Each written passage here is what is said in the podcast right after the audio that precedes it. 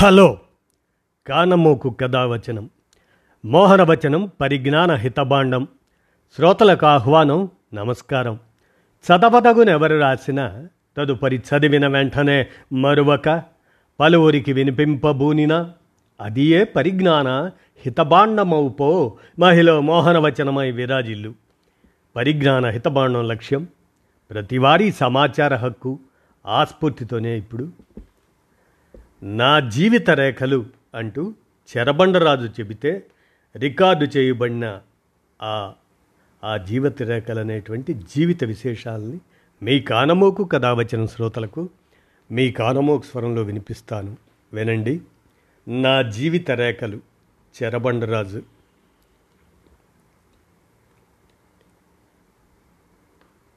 చిన్ననాటి ముచ్చట్లు. మాది అంకుశాపురం. చాలా చిన్న ఊరు.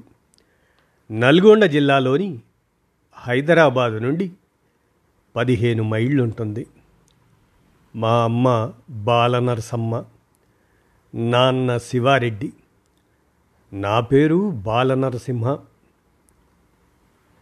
మా ఇలవేల్పు బాలమ్మ అని మా అమ్మ చెప్పేది. అందుకని మా పెద్దన్నయ్యను బాలమల్లయ్య అని చిన్నన్నయ్యను బాలదానయ్య అని నన్ను బాలనరసింహ అని పిలిచేవారు. నేను పంతొమ్మిది వందల నలభై నాలుగులో పుట్టాను. తెలంగాణ సాయుధ పోరాటం నాటికి నాకు ఐదేళ్ళు. రామలింగం అనే వ్యక్తిని భూస్వామి ఏజెంట్ అని కమ్యూనిస్ట్ విప్లవకారులు నరికివేశారు నేనప్పుడు వీధి భాగవతం చూస్తున్నా. ఈ వార్త విని ఊరంతా అట్టుడికినట్లు ఉడికిపోయింది. ఆనాటి సంఘటన నా మీద చెరగని ముద్ర వేసింది. పోరాటం చివరి రోజుల్లో ఒకటి రెండు సంఘటనలు కూడా నా మనసులో మెదులుతున్నాయి. ఒకనాడు ఒక దృశ్యం చూశా. రోడ్డు పక్క ఒక కారు బోర్ల పడి ఉంది. కారు చేరువలో డ్రైవరు కత్తిపోట్లు తిని పడి ఉన్నాడు. కొద్ది దూరంలో ఒక వ్యక్తి వెళ్ళకిలా పడి ఉన్నాడు. అతని పొట్టలో నుండి పేగులు బయటపడ్డాయి. ఆ భయంకర దృశ్యం నా హృదయంలో నిలిచిపోయింది. నా చదువు సంధ్యలు. అందరిలాగానే వీధి బడిలో చేరా. కానీ బడి ఎగ్గొట్టి ఎక్కువగా తోటల వెంట దొడ్ల వెంట తిరిగేవాడిని. నాది వానాకాలం చదువు. పంతుళ్ళు చితకబాదేవాళ్ళు నాలుగో క్లాస్ వరకు మా ఊళ్ళోనే చదివా. మా ఊళ్ళో మిడిల్ స్కూల్ లేదు. అందుకని ఐదో క్లాసుకు పక్క ఊరికి వెళ్ళవలసి వచ్చింది. చదివిన చదువు చాలెమ్మని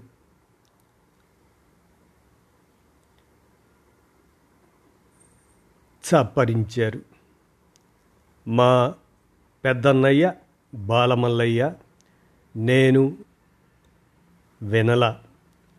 చదువు అంటే ఎక్కడ లేని మక్కువ పుట్టుకొచ్చింది. అప్పుడే స్కూల్ రిజిస్టర్లో నా పేరు భాస్కర రెడ్డి అని రాయించారు.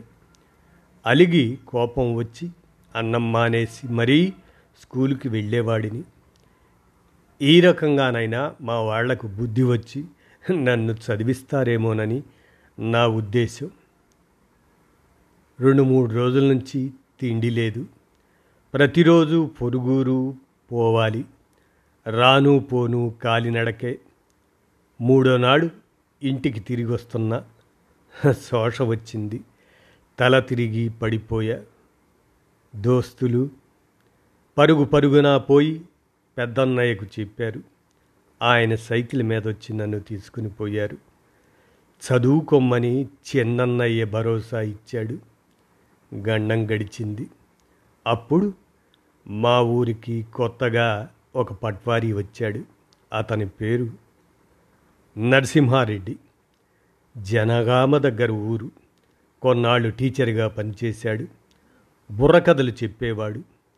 మా ఊళ్ళో కూడా కుర్రాళ్ళను పోగు చేసి బుర్ర కథలు చెప్తుండేవాడు. తాను రాసేవాడు కూడా. అతను రాసినప్పుడు నేనెందుకు రాయకూడదని నాకు అనిపించింది రాయాలనే ఆలోచన నా బుర్రలో అలా మొలకెత్తింది. ఆగుమాగుము కోకిల అరవనేల కాకిల ఎందుకంత కమ్మగా? కొమ్మ చివర ఒంటిగా కొమ్మ చివర తీయగా అని పాడుకుంటూ పొలాల గట్ల వెంట తిరిగేవాడిని. ప్రకృతి కనిపించేది పక్షులు వినిపించేవి. నా గొంతులో గురగురలాడేవి అవే గీతాలుగా మారేవి కాగితాల మీదకెక్కేవి. ఇందాక చెప్పిన నరసింహారెడ్డి గారి కవిత్వ ప్రేరణ నన్ను పట్టుకుంది. ఒక దశలో అతను బాలకవి సమ్మేళనం ఏర్పాటు చేశాడు. నాకు గుర్తున్నంత వరకు ఆ రోజుల్లోనే భారత ప్రభుత్వాన్ని సమర్థిస్తూ బుర్రకథ లాంటిది రాశా. అయితే అవేవి ఇవాళ సరిగ్గా గుర్తులేవు.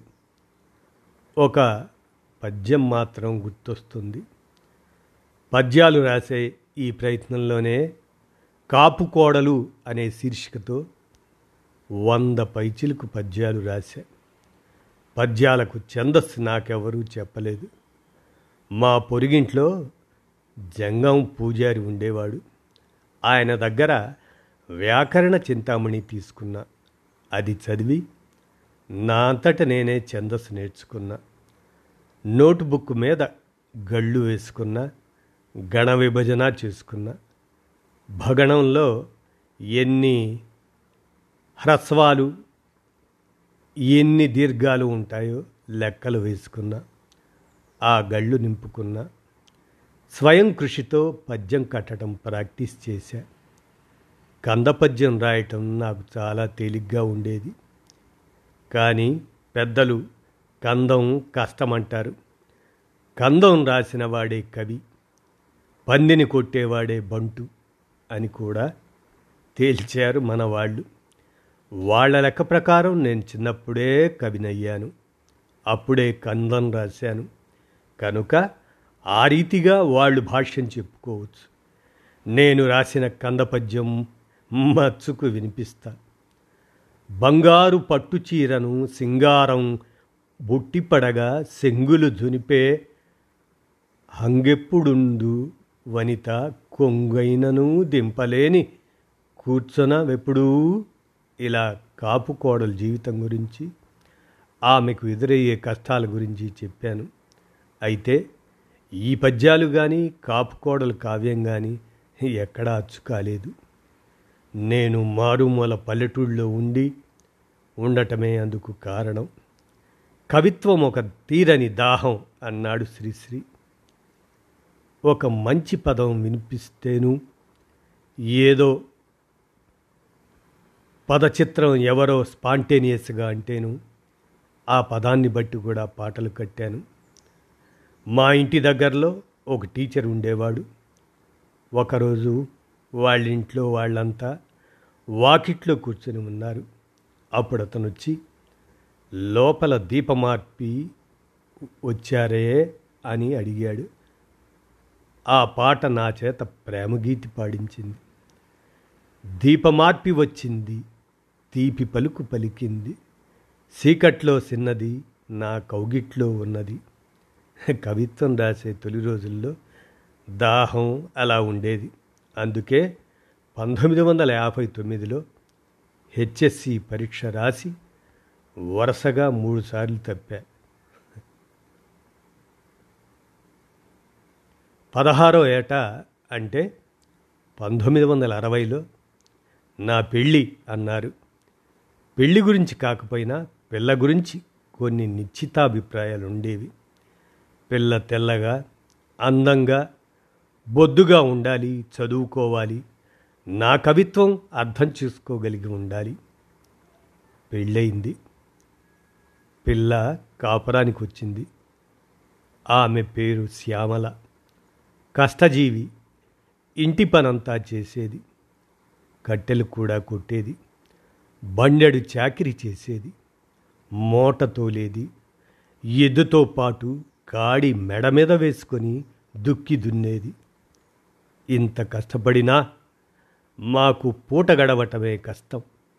నా చిన్నప్పుడు మా నాన్న నోట విన్న పల్లెపాట నా గుండెలో గూడు కట్టుకుపోయింది. ఏటికేతం పెట్టి ఎయి పుట్లు పండించి ఎన్నడూ మెతుకెరుగరన్నా గంజిలో మెతుకెరుగనన్నా. మా అమ్మ నోటంట నేను విన్న పాటలకు లెక్కలేదు. ఆమెకు రాని పాటంటూ లేదు. వినేవారు లేరనే బెంగ ఆమెకు ఉండేది కాదు. ఒక రకంగా పాటల బాటలో పెరిగాను నేను. అందుకే పాటక జనం అన్నా పాట అన్నా అంత ప్రాణం నాకు. చిట్ట చివరికి ఎట్లాగో హెచ్ఎస్సి గట్టెక్కాను. నేను చదివిన స్కూల్లోనే నాకు కొలువు వచ్చింది. మూడు నెలలు పనిచేశా. అది విడిచిపెట్టి కొర్రెముల జిల్లా పరిషత్ స్కూల్లో చేరా. ఈ యవ్వన ప్రాంగణంలోకి అడుగు పెడుతున్న నా పైన రవీంద్రుని ప్రభావం పడుతుంది. శాంతినికేతన్ కళలకు పుట్టినిల్లని అక్కడ కళలు నేర్పుతారని. కవిత్వంలో తర్ఫీదు ఇస్తారని అనుకున్న పునాదులు లేని ఈ భావాలు భవనాలైనా నా మనసులో నిర్మాణం అయినాయి. బెంగాలీ సాహిత్యం తెలుగులో ఎక్కువగా చదవటమే అందుకు కారణం. శరత్ ఠాగూర్ రచనలు నన్ను బాగా ఇన్స్పైర్ చేశాయి. సాహిత్యం కవిత్వం అనే మేఘాల్లో గాలుల్లో ఎగిరిపోయా తేలిపోయా శాంతినికేతన్ కలల్లో కరిగిపోయా అంకుశాపురం నుంచి బయలుదేరా. అడుగులు వడివడిగా పడుతున్నాయి. కాలం పంతొమ్మిది వందల అరవై ఒకటి డిసెంబర్. సమయం సాయం సంధ్య. స్థలం సికింద్రాబాద్ రైల్వే స్టేషన్. శాంతినికేతన్కి టిక్కెట్ ఇవ్వండి అని అడిగాను. తలెత్తి వింతగా చూశాడు బుకింగ్ క్లర్క్. అవును ఇవ్వండి. మళ్ళీ గడ్డించా కిటికీలో గుండా డబ్బులు అతని వైపుకు తోసేశా. అతను గతుక్కుమన్నాడు. శాంతినికేతన్కు రైలు వెళ్ళదండి మృదువుగా జవాబు చెప్పాడు. నాకు దిక్కు తోచలేదు. ముందు కలకత్తా వెళ్ళండి అక్కడి నుంచి తేలిగ్గా పోవచ్చు. అయితే అక్కడికే టికెట్ ఇవ్వండి ఇచ్చాడు. తీసుకున్న చూసుకున్న టిక్కెట్ మీద కలకత్తా అని పేరు లేదు. హౌరా అని అచ్చుగుద్ది ఉంది. మళ్ళీ కళ్ళెర చేశా. అది టికెట్ మీద కలకత్తా అని పేరు లేదు హౌరా అని అచ్చుగుద్ది ఉంది మళ్ళీ కళ్ళెర చేశా. అది అంతేనండి ఈ రైలు హౌరా వెళ్తుంది హుగ్లీ నది ఆ నది మీద బ్రిడ్జి ఉంది అది దాటితే కలకత్తా. అని నింపాదిగా చెప్పాడు అతను. ఎక్కడి అంకుశాపురం ఎక్కడి హౌరా? ఒక విషయం మనకు తెలుసుననుకోవడానికి తెలియడానికి ఎంత తేడా ఉంది? డిసెంబర్ ఆరున హౌరా స్టేషన్లో దిగాను. వచ్చి రాని హిందీలో పోర్టర్ను అడిగా మిట్ట మధ్యాహ్నానికి శాంతినికేతన్ చేరుకున్న నా కల ఫలించింది జీవితాశయం నెరవేరింది. నేను కోరుకున్న శాంతి సీమలో కాలు పెట్టా. కానీ మా ఇంట్లో మాత్రం నా మూలాన అశాంతి అలుముకుంది. రైల్లో నుండే అంకుశాపురం చిన్న చీటి ముక్క రాశ. నేనిక ఇంటికి రాను నా కోసం ఎదురు చూడకండి అని. ఆ జాబు చూడగానే ఇంట్లో వాళ్ళంతా గొల్లుమన్నారు. శ్యామల శోకానికి అంతులేదు. గోరు చుట్టుపై రోకలిపోటు అన్నట్టు అమ్మలక్కలు ఆమెను పసుపు కుంకుమ గాజులు తీసివేయమని కోరుతున్నారు కానీ శ్యామలకు ఆశ అంతరించిపోలేదు. ఏనాటికైనా నేను తిరిగి వస్తాననే నమ్మకంతో ఉంది. తీరా చూస్తే నేనెంతో మనసు పడ్డ శాంతినికేతన్ మామూలు విశ్వవిద్యాలయమే. అయితే అందులో భాగ్యవంతులకు మాత్రమే చోటుంది. ప్రార్థనా మందిరం నుంచి విద్యార్థులు జట్లు జట్లుగా వస్తున్నారు. నా కలలన్నీ కరిగిపోయాయి. ఆశలు పటాపంచలైనాయి. పేక మేడలు కూలిపోయాయి. తిరుగుముఖం పట్టా. అప్పటికే జేబులు ఖాళీ అయ్యాయి. తెచ్చుకున్న డబ్బు చిల్లి గవ కూడా మిగల్లా. లేక్ బజార్లో ఉన్న ఆంధ్ర సంఘం చేరుకున్న. అక్కడ ఒకటే కేకలు అరుపులు. పేకాట గానా బజానా జోరుగా హుషారుగా సాగుతున్నాయి.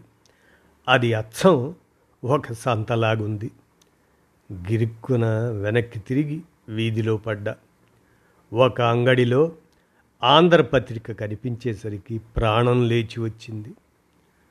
ఆ అంగడి యజమాని దగ్గరికి వెళ్ళా. నా ముఖం చూసి జాలి తలిచాడు. పక్క హోటల్లో భోజనానికి ఒప్పించాడు. సత్రం భోజనం మఠం నిద్రలాగా హోటల్లో అన్నం తినడం అంగడిలో తలదాచుకోవటం పగలంతా కలకత్తాలో పచార్లు చేయటం. ఇలా కొన్నాళ్ళున్నా మనసులో ఏదో పీకుతుంది. హోటల్ యజమాని కూడా అదోలా చూడ్డం మొదలెట్టాడు. అందుకే మూడు రోజులు దాటితే మురికి చుట్టం అన్నారు మన వాళ్ళు నాకు ఆశ్రయం కల్పించిన అంగడివాడు కూడా ఆ మాటే అన్నాడు. విశ్వనాథ కవికి జాబు రాసిచ్చాడు. విశ్వనాథ కవి అసలు పేరు విశ్వనాథ శాస్త్రి హుగ్లీ నది ఒడ్డున టిటానగర్లో ఉంటున్నాడు. చాలా ఏళ్ళ క్రితమే కలకత్తా పోయి స్థిరపడ్డాడు. ఆ చుట్టుపక్కల ఆయనకు మంచి పేరు ఉంది. ఇంట్లో చాలా పుస్తకాలున్నాయి. తెగ చదివేవాడిని. కడుపు నిండా తిండి కంటి నిండా నిద్ర మనస్సు నిండా చదువు. ఎంతో కాలం ఇలా గడవలేదు. ఇంటి బెంగ కుంగ తీసింది. గుండెల్లో గుబగుబ మొదలైంది. విశ్వనాథ కవి ఖరగ్పూర్ వరకు టికెట్ కొనడానికి సరిపోయే డబ్బిచ్చాడు. ముద్దం శెట్టి హనుమంతరావు అనే మిత్రునికి జాబు రాసిచ్చాడు. అప్పుడు నా మనసులో సుడిగాలులు చెలరేగుతున్నాయి. దానికి తగ్గట్టు అడవి బాపిరాజు గారి నవల తుఫాను చదువుతున్నా. అప్పటి నా పరిస్థితి మనస్థితి అలాగే ఉన్నాయి. చదువుతూ చదువుతూనే తుఫాను నవల చేత్తో పుచ్చుకొని వచ్చేశా. ఆ నవల తిరిగి ఇవ్వాలని అనిపించలేదు. దాన్ని చదువుతూనే రైలెక్కాను. ముద్దంశెట్టి హనుమంతరావు గారు మనసారా ఆహ్వానించారు. నన్ను చాలా ఆదరించారు. కానీ ఆయన ఆర్థిక పరిస్థితి అంతంత మాత్రమే. అందుకని అక్కడ ఎక్కువ కాలం ఉండడానికి నాకు మనసొప్పలేదు. ఏదో వంకతో ఆయన దగ్గర సెలవు తీసుకున్న. మొండి ధైర్యంతో రైలెక్కి మరునాడు సాయంత్రం సికింద్రాబాద్ చేరుకున్న. స్టేషన్లో దిగి ప్లాట్ఫారం మీద అటు ఇటు తిరిగా. మా ఊరి బాలరాజు కనిపించాడు. ఒక పట్టాన నన్ను గుర్తుపట్టల. గడ్డం బాగా మాసి ఉండటమే అందుకు కారణం. ఆలోచన మనసులో మెరుపులా మెరిసింది. సరాసరి స్టూడియోకి పోయి అలాగే ఫోటో తీయించుకున్నా. చీకటి పడ్డాక గూటికి చేరా. నన్ను చూడగానే ఇంటిల్లపాలిది గొల్లుమన్నారు. ఇన్నాళ్ళుగా అరివి పట్టిన దుఃఖం పెళ్ళుబుకింది. మళ్ళీ కొర్రముల పాఠశాల జీవితం మొదలు. తెలంగాణలో పల్లెటూరి బడులు ఎంత అధ్వాన్నంగా ఉంటాయో వేరే చెప్పనక్కర్లేదు. ఎక్కువగా పాకలు. మాది కూడా అంతే. పిల్లలు పాఠాలు పంతుళ్ళు కూడా అంతంత మాత్రమే. ఉన్నట్టుండి పంతొమ్మిది వందల అరవై రెండులో చౌటుప్పలకు బదిలీ అయింది. టీచర్లంటే ఆ ఊళ్ళో అందరికీ లోకువ. ప్రతి ఒక్కరికి వంగి వంగి దండాలు పెట్టాలి. టీచర్లు కూడా కలిసికట్టుగా ఉండేవారు కాదు. ఒకటే కీచులాటలు దెబ్బలాటలు. ఒకరోజు ఇద్దరు టీచర్లు కలబడి కొట్టుకోవటం మొదలెట్టారు. చొరవ చేసి ముందుకెళ్ళి ఇద్దరిని విడదీశా. హెడ్ మాస్టరు స్కూలు సొమ్ము కాజేశాడు. అతని అన్యాయాలను ఎండగట్టా. బాగా దెబ్బలాడాను. ఆ ఏడాదిలోనే మకాం హైదరాబాదుకు మార్చా. అంబర్పేటలో పదిహేను రూపాయలకు ఇల్లు అద్దెకు తీసుకున్నా. ప్రతిరోజు సైకిల్పై స్కూల్కి వెళ్ళి వచ్చేవాడిని. జూన్ పంతొమ్మిది వందల అరవై రెండు నాటికి నైట్ కాలేజీలో చేరి బీఓఎల్ చదువు మొదలెట్టాను. ఈ కాలంలో చాలా ఇబ్బందులు పడ్డా. అప్పుల పాలయ్యా. అయినా పట్టుబట్టి ఎంఓఎల్ పూర్తి చేశా. హైదరాబాద్ వచ్చాక ఇప్పటి నిఖిలేశ్వర్ ఒకనాటి కె. యాదవరెడ్డి. ఒకరోజు నాకు హిందుస్థాన్ ఎగ్జిబిషన్లో కనిపించాడు. అప్పుడు అతన్ని గుర్తించి మీరు ఫలానా యాదవరెడ్డి కదా? అని అడిగాను. అప్పటి నుండి అతనితో స్నేహం ప్రారంభం. విచిత్రం ఏమిటంటే అతను నేను ఒకే స్కూల్లో చదువుకున్నాం. కానీ క్లాస్మేట్స్ కాదు. అతను ఆ బస్తీలో ఒక గ్రంథాలయానికి కార్యదర్శిగా ఉంటుండేవాడు. చాలామంది కవులను పండితులను వార్షికోత్సవాలకు పిలిచి తాను మాట్లాడి తన కవిత్వం వినిపించి ఆ రకంగా కవిత్వ సాధన చేస్తుండేవాడు.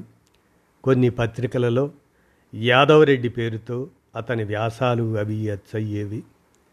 ఇతను కవి అని ఇతన్ని పరిచయం చేసుకోవాలని ఆ రోజుల్లో చాలా ప్రయత్నం చేశాను. కానీ కుదరలేదు. అతన్ని చూస్తే ఏదో రకమైన భయం ఉండేది. అతను నాకంటే పెద్దవాడు. ఎగ్జిబిషన్లో కలిసిన తర్వాత వాళ్ళింటికి రమ్మని నన్ను ఆహ్వానించాడు. వెళ్ళాను. అతనికి అప్పటికే పెళ్ళయింది. ఇక్కడ ఒక సామ్యం మా ఇద్దరిలో ఉంది. అదేమిటంటే అతను యాదవరెడ్డి కాదు నేను భాస్కర్ రెడ్డిని కాదు. నేను అప్పటికే పద్యాలు గేయాలు రాస్తుండేవాడిని. యాదవరెడ్డి చూసి ఇది ఈనాటి కవిత్వం కాదు. వచన కవిత్వమే ఈనాటి కవిత్వం అని నన్ను వచన కవిత్వం రాయమని ప్రోత్సహించాడు. కానీ అతని ప్రోత్సాహం కానీ మరొకరి ప్రోత్సాహం కానీ లేకుండానే ఊళ్ళో ఉంటున్న రోజుల్లోనే వచన కవిత్వం రాశాను. దానికి ప్రేరణ కుందుర్తి గారు. ప్రతి ఆదివారం ఆంధ్ర జనత పత్రికలో రాసిన నాలోని నాదాలు కవితా ఖండికలు అవి చదివి ఆ రకంగా ఎందుకు రాయకూడదని ప్రయత్నించి వచన కవిత్వం రాశాను. కొంతకాలానికి యాదవరెడ్డి స్నేహం వలన అతని క్లాస్మేట్ అయిన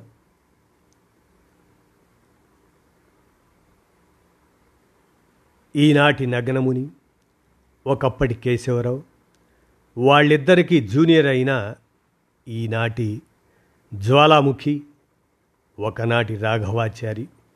వీళ్ళందరితో నాకు పరిచయం ఏర్పడింది. యాదవరెడ్డి కోపోద్రిక్త యువకులు అనే శీర్షికతో బెంగాల్లో వచ్చిన యాంగ్రీ యంగ్ మెన్ ఉద్యమాన్ని తెలుగు ప్రజలకు వ్యాసాల ద్వారా అనువాదాల ద్వారా ప్రచారం చేశాడు. మేమంతా కూడా అరిపిరాల విశ్వం గారింటిలోనో భాగ్యనారాయణమూర్తి గారింట్లోనో కుందుర్తి గారింట్లోనో ప్రతి ఆదివారం సమావేశమై ఆ వారం రాసిన కవితలు చదువుకునేవాళ్ళం. అప్పటికే కేశవరావు గారు ఉదయించిన ఉదయాలు ప్రచురించారు. దాని మీద ఆ రోజుల్లోనే చాలా కాంట్రవర్సీ వచ్చింది.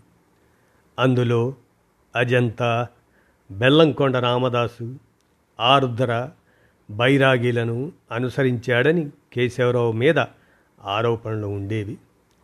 ఒక ఆదివారం అరిపిరాల బిస్సం ఇంట్లో సమావేశమైనప్పుడు ఒక ఆలోచన తట్టింది. ఎంతకాలం మనం ఇట్లా కవిత్వాలు చదువుకొని జిలబుట్టినప్పుడు ఒళ్ళు రుద్దుకున్నట్లు కాలాన్ని వ్యర్థం చేయటం బాగాలేదు అని అనుకున్నాం.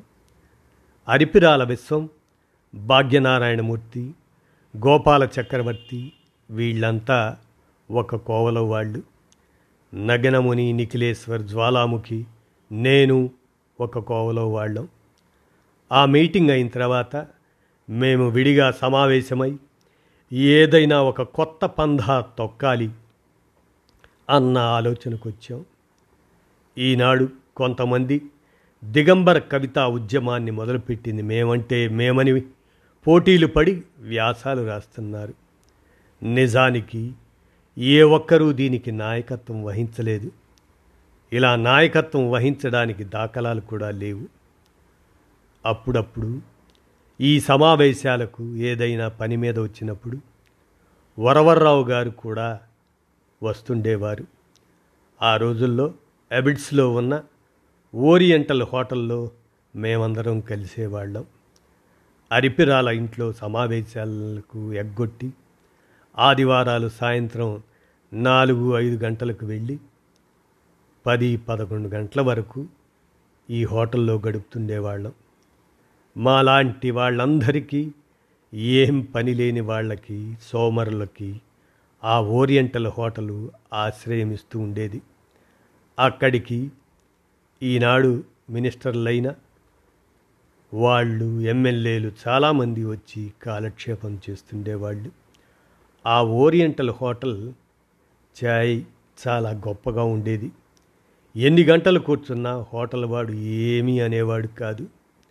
ఒకరిని చూసి ఇంకొకరు వస్తారనేటువంటి ఆశ బహుశా ఆ యజమానికి ఉండి ఉండాలి. ఆ రోజుల్లోనే కొత్త ఉద్యమాన్ని ప్రారంభించాలని మాకు ఆలోచన వచ్చింది. ఈ ఆలోచనకు ఆనాటి చారిత్రక పరిస్థితులు ఎంతగానో తోడ్పడ్డాయి. అది పంతొమ్మిది వందల అరవై ఐదు విదేశాల్లో బీట్నర్స్ కలకత్తాలో హుగ్లీ పోయిట్స్ దిగంబర కవులకు ప్రేరణ ఇచ్చారు. ఈనాడు కొంతమంది కాదని వాదిస్తున్నారు కానీ అది నిజం కాదు. నాకు ఏ విదేశీ భాషతో పరిచయం లేదు. ప్రపంచ సాహిత్య సౌధానికి ఇంగ్లీష్ ముఖద్వారం అన్నాడు శ్రీశ్రీ. ఇంగ్లీష్ అట్లాంటి ఇంగ్లీష్తో కూడా నాకు అట్టే పరిచయం లేదు. హెచ్ఎస్సిలో చదివిన టెక్స్ట్ పుస్తకాలే పరిచయం అనుకుంటే అంతకన్నా హాస్యాస్పదం ఉండదు. నాకు నిజంగా ఇంగ్లీషు సాహిత్యంతో ఎలాంటి సంబంధం లేదు. లేదు అంటే నేను చదువుకోలేదు. నేను మూడుసార్లు ఫెయిల్ అయింది అది కూడా దాని కారణంగానే.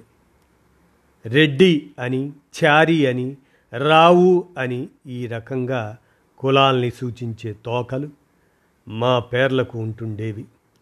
దిగంబర కవులు కులాన్ని నమ్మకూడదు. ఈ కుల వ్యవస్థ మనుషుల్ని వేరు చేస్తుంది. కొత్త పేర్లు పెట్టుకోవాలి. అవి స్ట్రైకింగ్గా ఉండాలి. ఈ ఆలోచనలతోనే మేమంతా గంటలు గంటలు ఓరియంటల్ హోటల్లో గోష్ఠి చేస్తుండేవాళ్ళం. నిజంగా వేస్తేనా అది? కాదు. దిగంబర కవితోద్యమాన్ని ముందుకు తీసుకుపోవడానికి ఆ ఓరియంటల్ హోటల్ ఒక మంచి వేదిక అయింది దిగంబర కవులనే పేరు మహాస్వప్న సూచించాడు. ఓ సాయంకాలం వస్తూ వస్తూ చాలా సంతోషంతో ఆ మాట చెప్పాడు. మహాస్వప్నకు కాస్త నత్తి అందుకని తన సంతోషాన్ని సరిగా మాటలతో వ్యక్తం చేయలేకపోయేవాడు.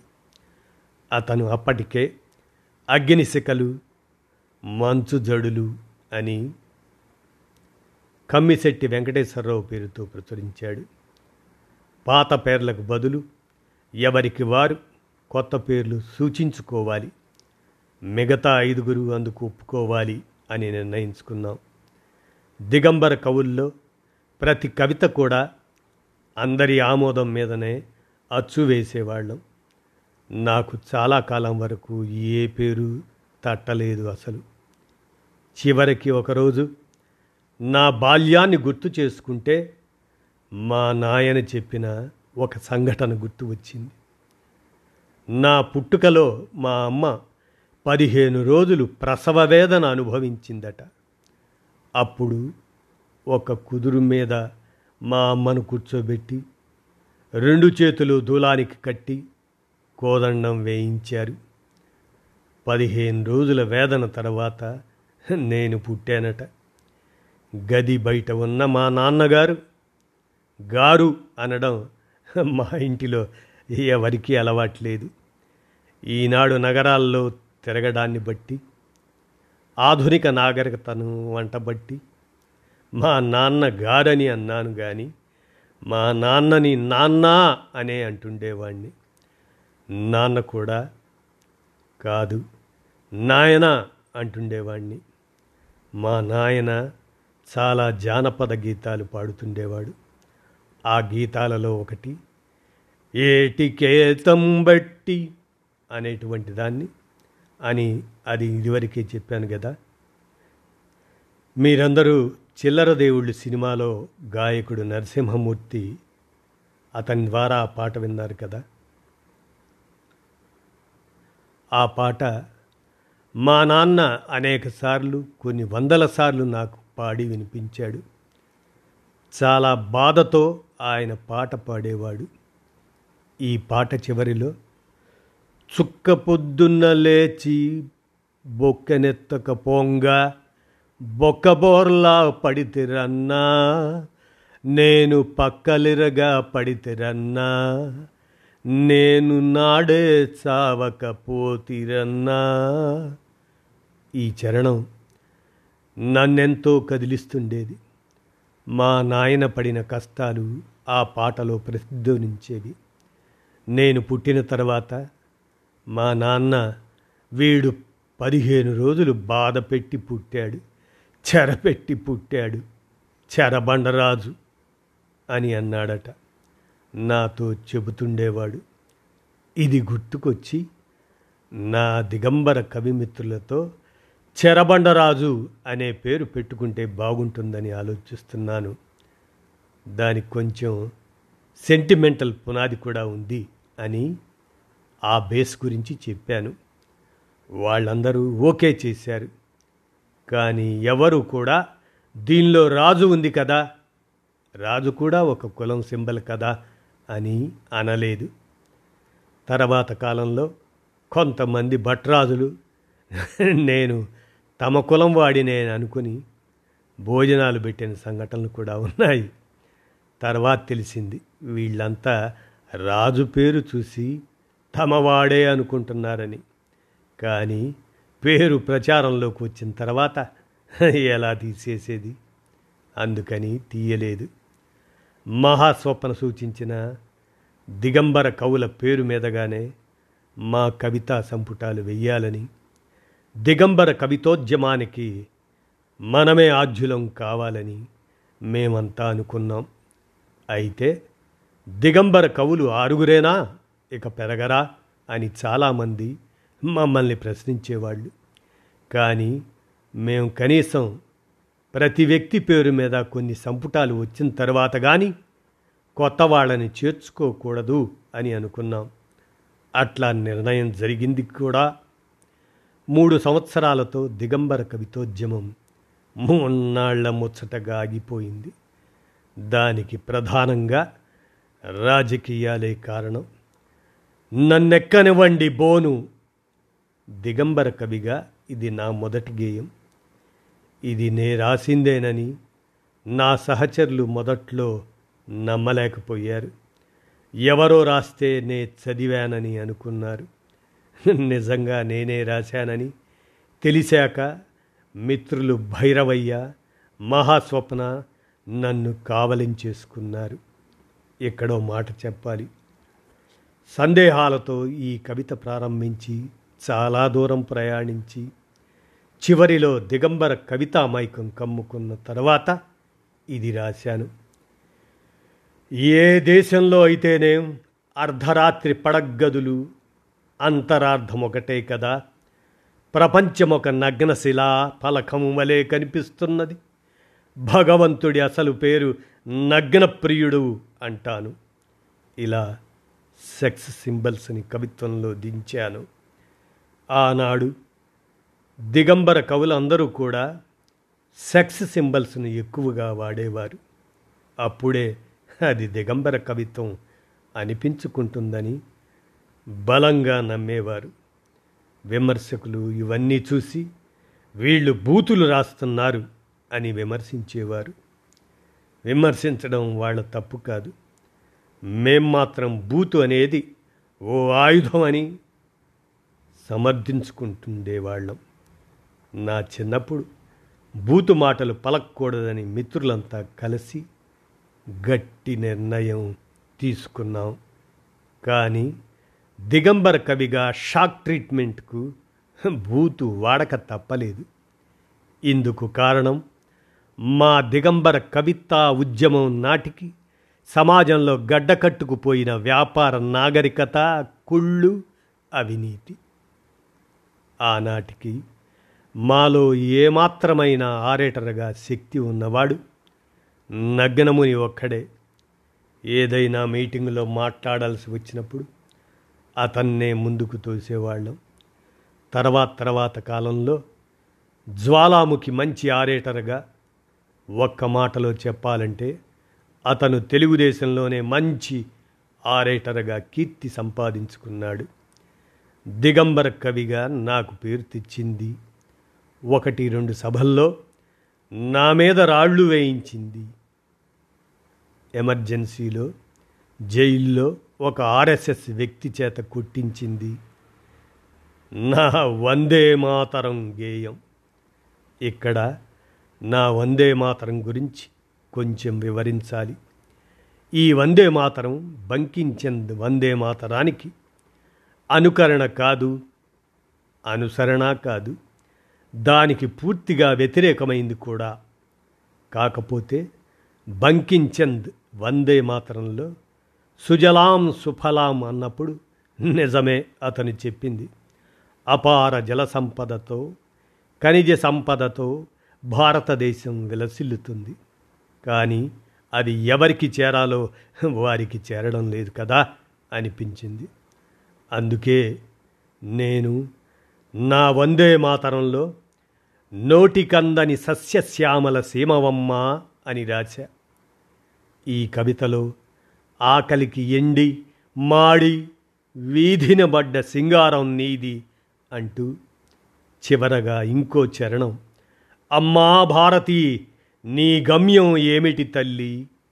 అన్న ఈ వందే మాతరం. దిగంబర కవుల మూడవ సంపుటంలో మొట్టమొదటి గీతం. అప్పటికే మేము ఈ మూడో సంపుటిని సాయుధ పోరాటానికి అంకితం చేయాలని సాయుధ పోరాటాన్ని సమర్థిస్తూ అందులో గీతాలు రాయాలని నిర్ణయించుకున్నాం. కానీ ఒకరిద్దరు రాజకీయాలంటే గిట్టని వాళ్ళు పుస్తకం తీరా ప్రెస్కి వెళ్ళే సమయానికి అదంతా మార్చేసి మామూలు ధోరణిలో దాని ముందు మాట రాసిచ్చేయారు. మరికొంతకాలానికి ఇందులో రాజకీయాలు చొచ్చుకొచ్చాయని ఒక దిగంబర కవి వాపోయాడు. అప్పటికే తన స్నేహితుల ప్రభావంతో అతను ఒక పత్రికకి దిగంబరుల్ని విమర్శిస్తూ వీళ్ళు రాజకీయాలలో కొట్టుకుపోతున్నారని ఇంటర్వ్యూ ఇచ్చాడు. మా చీలికకు అది ప్రధాన కారణం. అతనే తెలుగు వెలుగు పత్రికలో మా మీద ఓ వ్యాసం కూడా రాశాడు.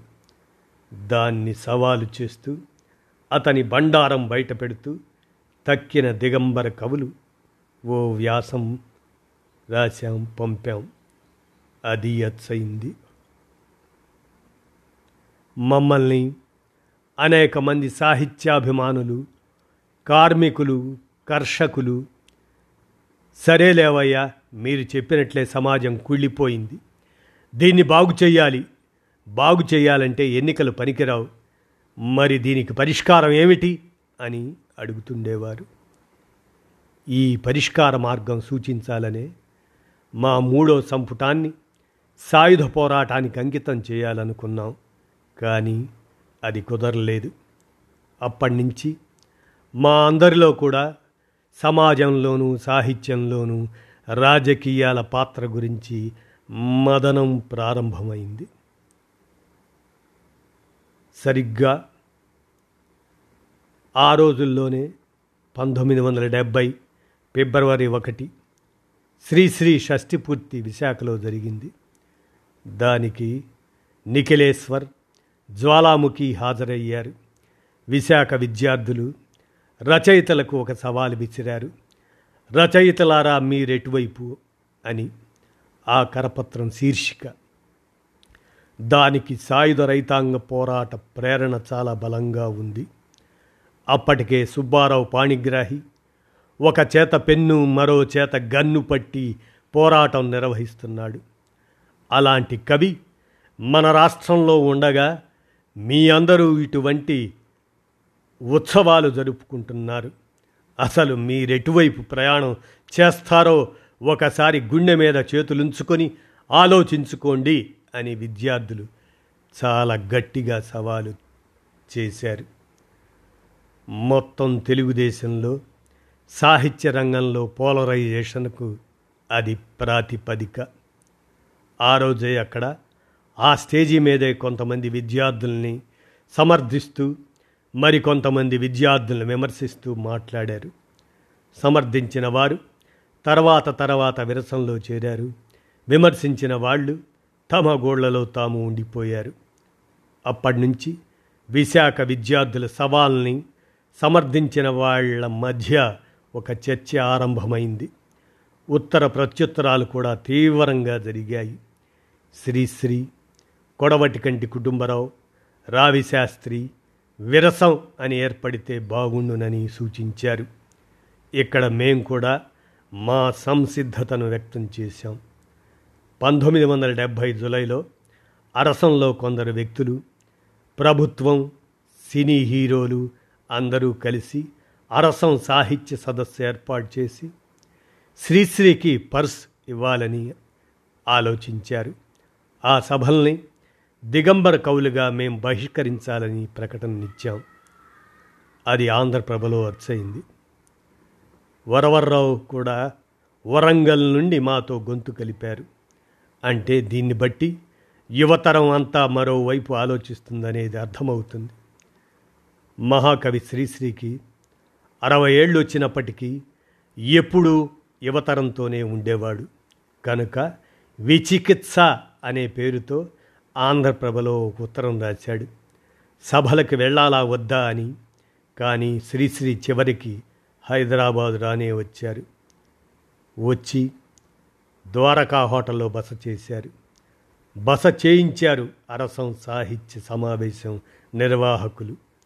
ఆ రోజు దిగంబర కవులు వరంగల్ కరీంనగర్ నుండి వచ్చిన కొందరు మిత్రులు విప్లవ సాహిత్యాభిమానులు ఎర్రెర్రని కరపత్రాలు తీసుకెళ్ళి సదస్సులో పంచారు.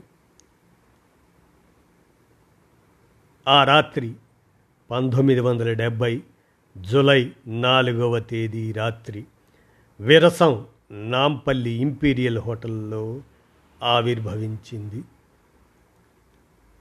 దిగంబర కౌలులో నలుగురం నగ్నముని జ్వాలాముఖి నిఖిలేశ్వర్ నేను అందులో చేరాం. ఆ రాత్రి విధాన ప్రకటన కూడా వెలువడింది. దానికి తెల్లవారి పత్రికలన్నీ పతాక శీర్షికలతో విపరీత ప్రచారం ఇచ్చాయి. తర్వాత అక్టోబర్లో ఖమ్మం మహాసభను నిర్వహించాము. ఆనాటి నుంచి నా జీవితం విరసం చరిత్రతో ముడిపడి ఉంది. ముందు శివసాగర్ ఆ తర్వాత గద్దర్ నా అభిమాన కవులు. నిధులు కష్టం మీద పోగు చేసి ఝంఝ అని కవితా సంపుటి వేశాం. అయితే అప్పటికి దిగంబర కవులకు కానీ ఇంకా చాలా కాలం అరసంకు సారథ్యం వహించిన పెద్దలకు కానీ వచన కవిత పరిమితులు అర్థం కాలేదు. వచన కవిత బదులు పాటలు కట్టాలని ఎవరూ సూచించలేకపోయారు. విరసం ఏర్పడ్డాక ప్రపంచం నిండా అనే కవిత రాశా కానీ అంత తృప్తినివ్వల. ఇది జంఝలో అచ్చయింది ఖమ్మంలో చర్చల ఫలితంగా పాటలే రాయాలని నిర్ణయం జరిగింది. అయితే అలా అనుకున్నప్పటికీ వచన కవిత రాయక తప్పలేదు. ఇది ప్రతి కవికి ఎదురవుతుందని నేను అనుకుంటున్నాను కొన్ని సబ్జెక్ట్స్ పాటల్లోనూ కొన్ని వచన కవితలోనూ చెప్పాల్సి ఉంటుంది.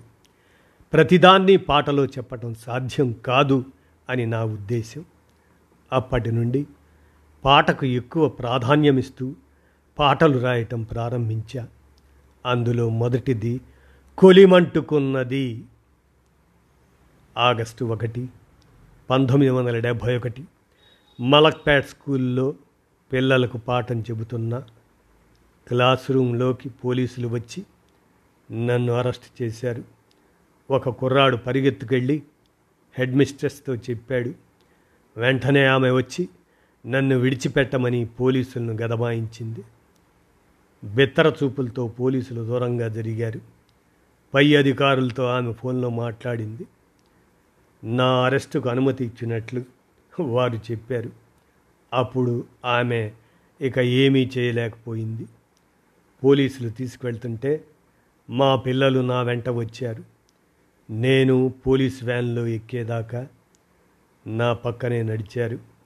అప్పటికే పోలీస్ వ్యాన్లో నా మిత్రులు నిఖిలేశ్వర్ జ్వాలాముఖి ఉన్నారు. మేము ముగ్గురం సికింద్రాబాద్ జైల్లో సెప్టెంబర్ వరకు ఉన్నాం. ప్రివెంటివ్ డిటెన్షన్ చెల్లదని హైకోర్టు తీర్పు ఇచ్చింది. మమ్మల్ని వదిలేశారు. చిన్నపరెడ్డి గారి తీర్పులోని వాక్యాలు నాకింకా గుర్తున్నాయి. Beliefs are not subject to control nobody can be jailed for his believes నమ్మకాలను అదుపు చేయకూడదు. నమ్మకాల కోసం ఎవరిని నిర్బంధించకూడదు. విరసం మొట్టమొదటి సాహిత్య పాఠశాల పంతొమ్మిది వందల డెబ్భై మూడు అక్టోబర్లో వరంగల్లో జరిగింది. అందులో పాల్గొని నేను హైదరాబాద్ తిరిగి వచ్చాను. అక్టోబర్ తొమ్మిదిన మాకు పాప పుట్టింది. ఉదయిని అని పేరు పెట్టుకున్నాం. మా పాప పుట్టిన రెండు రోజులకే నన్ను వరవర్రావును ఎంటీ ఖాన్ను అరెస్ట్ చేశారు. డిసెంబర్ మొదటి వారం వరకు జైల్లో ఉన్నాము. తీర్పు ఆవుల సాంబశివరావు గారిది. మా కవిత్వం జనంలోకి అంతగా వెళ్ళడం లేదు. కనుక అంతగా ప్రమాదకరం కాదేమోనని ఆయన తీర్పులో చెప్పారు. డిటైన్ చేయడం వల్ల లాభం లేదని కావాలంటే కేసులు పెట్టుకోవచ్చని ఆయన తన తీర్పులో సూచించారు.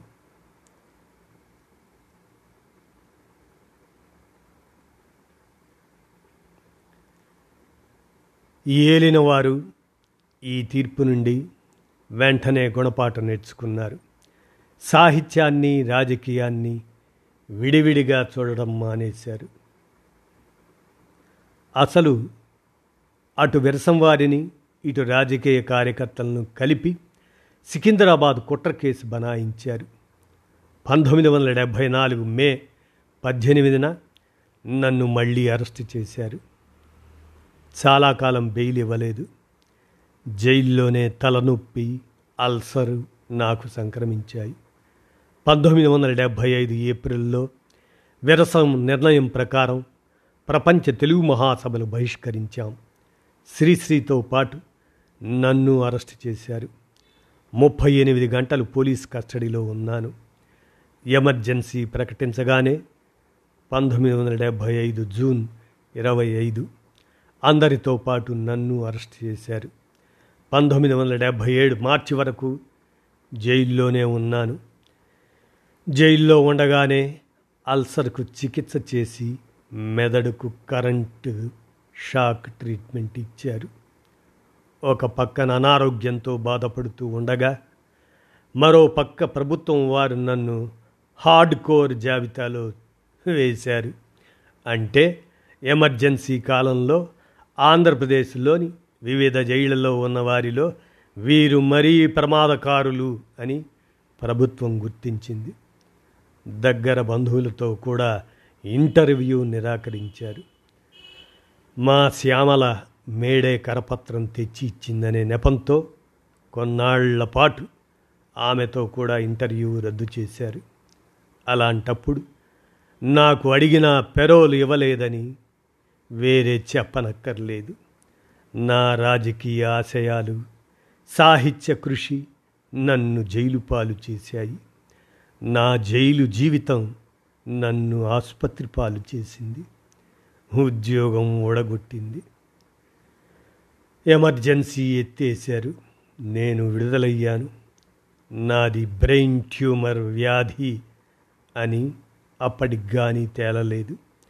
పంతొమ్మిది వందల డెబ్భై ఆరు అక్టోబర్లో నాకు మొదటిసారి ఆపరేషన్ చేశారు. పంతొమ్మిది వందల డెబ్భై తొమ్మిది నవంబర్ మూడున రెండవ ఆపరేషన్ జరిగింది. పద్నాలుగు గంటల పాటు ఆపరేషన్ చేసి డాక్టర్ రాజారెడ్డి గారు నన్ను బతికించారు. నాకు క్యాన్సర్ అని అప్పుడు తేలింది.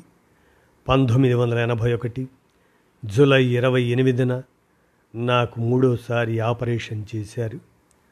అప్పటి నుండి నేను అనారోగ్య బాధితుణ్ణే అయితేనేం యోధుణ్ణే. పోరాటం డైరెక్షన్ పాట నాకు ఆక్సిజన్ అంటూ కలవరిస్తూ పలవరిస్తూ ఆసుపత్రిలో పడి ఉన్నాను. ఎప్పుడు కళ్ళు తెరిచి చూసినా చెంతనే శ్యామల కనిపించేది. ఎంతోమంది మిత్రులు వచ్చి చూచి వెడుతుండేవారు.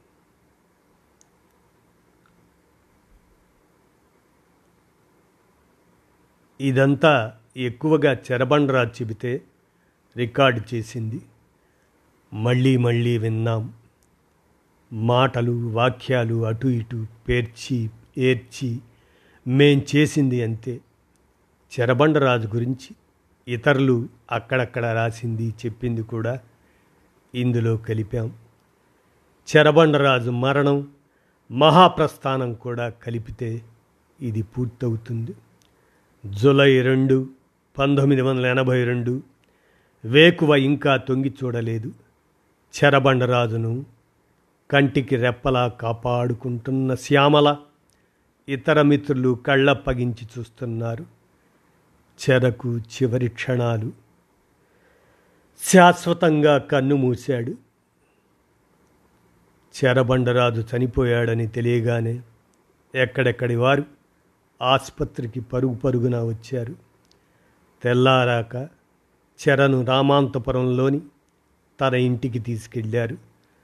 చుట్టుపక్కల నుండి ఇసుక వేస్తే రాలనంత మంది జనం వచ్చారు. ఒంటి మీద విరసం జెండా కప్పారు. చంద్ర వేసిన పెద్ద బొమ్మ ఇంటి ముందు పెట్టారు. ఐదు వేల మందితో అంతిమయాత్ర కదిలింది.